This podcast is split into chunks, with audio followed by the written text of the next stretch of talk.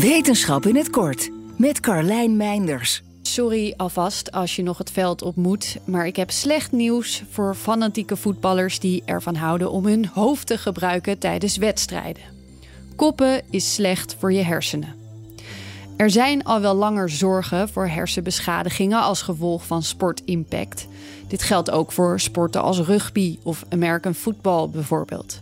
Zeker in het geval van jonge spelers waarbij de hersenen nog volop in ontwikkeling zijn, zou dit de kans op hersenziekte later in het leven veel groter maken. Nu hebben wetenschappers een uitgebreide studie van twee jaar gedaan om met meer zekerheid aan te kunnen tonen wat er mis kan gaan.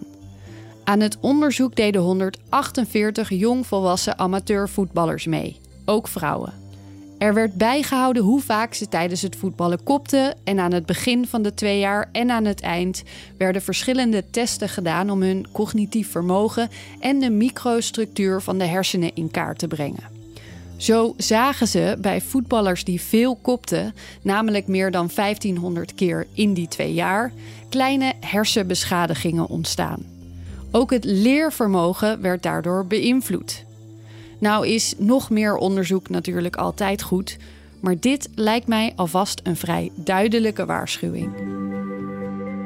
Wil je elke dag een wetenschapsnieuwtje? Abonneer je dan op Wetenschap vandaag. Luister Wetenschap vandaag terug in al je favoriete podcast-apps. Hey ondernemer, zorg voor een sterke financiële basis en meer omzet door je facturatie, debiteurenbeheer of incasso uit te besteden aan de Nova Groep. De Nova Groep?